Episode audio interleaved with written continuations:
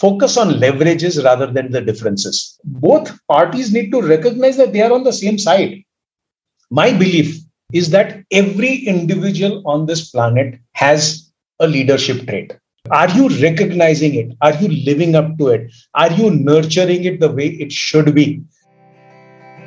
Hey, you are listening to Dream 100 Business Show podcast with Savita Hosamani. We at Dream 100 Business Show are on a mission to help business owners to move to the next level in their personal and business journey by helping them to make smarter decisions. In this show, we decode what goes on in the minds of successful business owners during challenging times and how they converted their dreams into profitable products or services. Somebody once explained to me the meaning of fine. Fine, when expanded, becomes feelings inside, not expressed.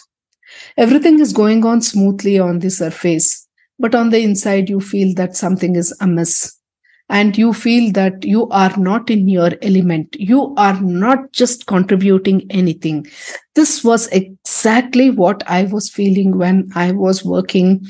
And then I decided that I cannot push myself any further and I need to quit in spite of everything, in spite of all the comforts and all the wisdom saying that I should not be quitting, but still I listened to my heart because I felt that I could not go further and I quit the corporate world. And I thought that I was the only strange person who had experienced this. But as I met a lot of people, I realized that there are so many people who experience this sort of feeling at different stages of life. In this episode, we talked to Mr. Satyen Parikh, who quit his comfortable corporate job and jumped into the entrepreneurial world. He guides business owners in building high performing teams and achieving their business goals. I was also fortunate to be a student. A talk with Satyen sir is a must listen as he shares valuable gems for business success. So let's listen to his journey of how he made tough decisions. You had a successful corporate job of uh, 30 years and you quit it and then you started off with a venture.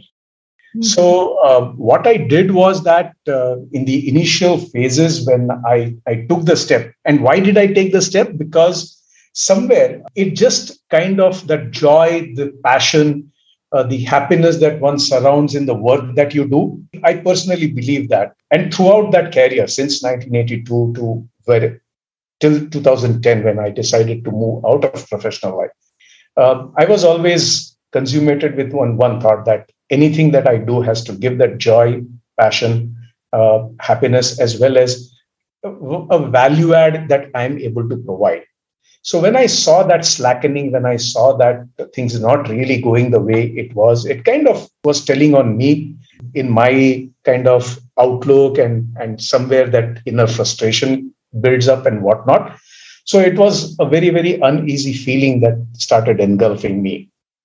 So I just decided to quit, and this was contrary to all the experts around me who were who were telling me to do otherwise like as i said before many of us experience this but very few have the courage to take this bold step.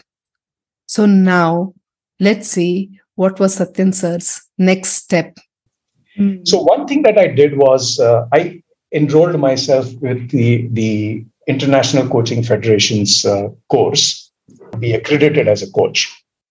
The rationale was very simple. I wanted to really ensure that whatever is my thinking, whatever is my understanding, whatever I want to do, is that really what is being sought out in the contemporary world? Because um, I do not know.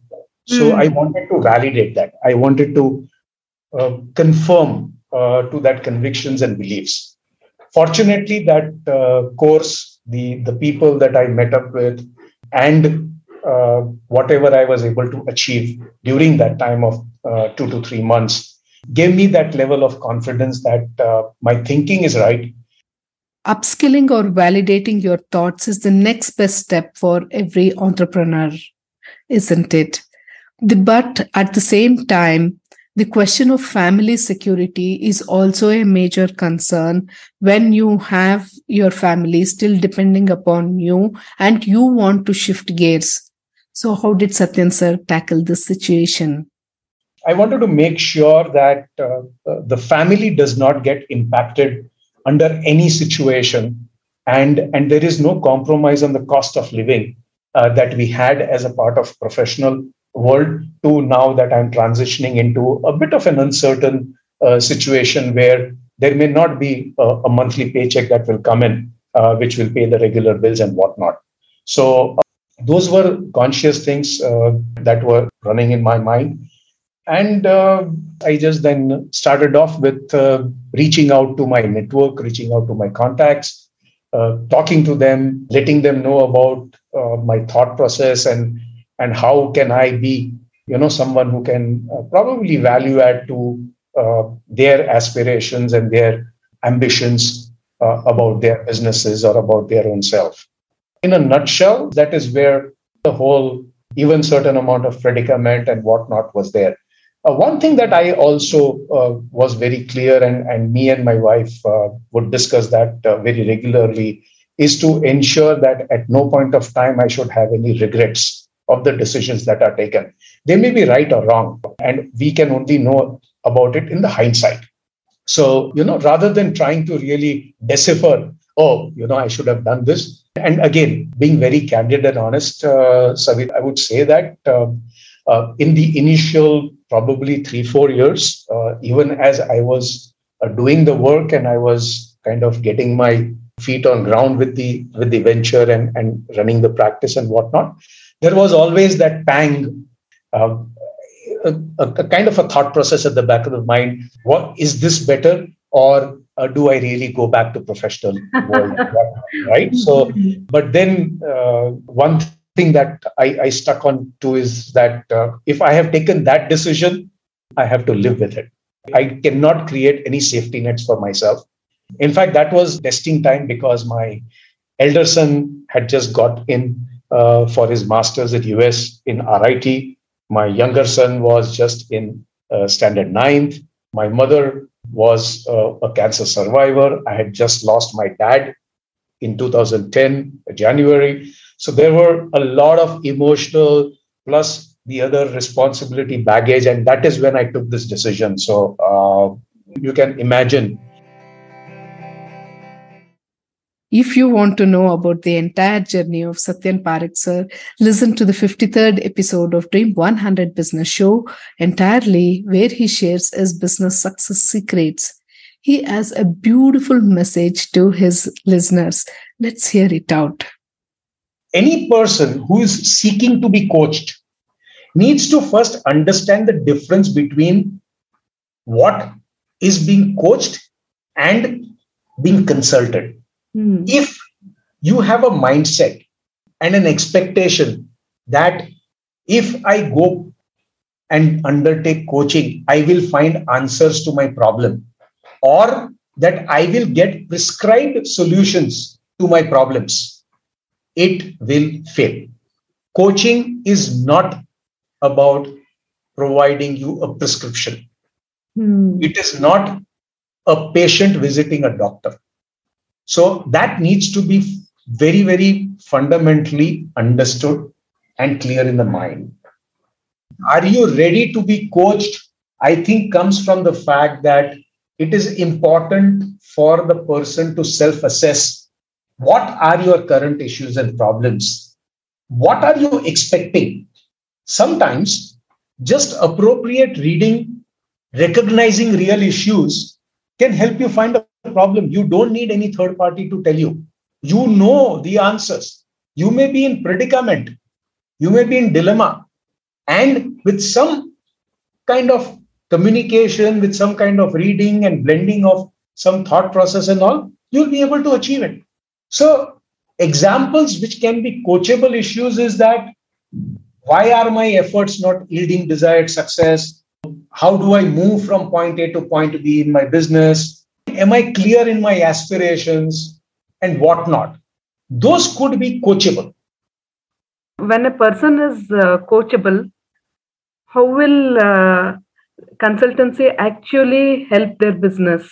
So, consultancy is uh, a different line of action which basically relates to a certain transactional level inputs and insights, including sharing or creating of best practices.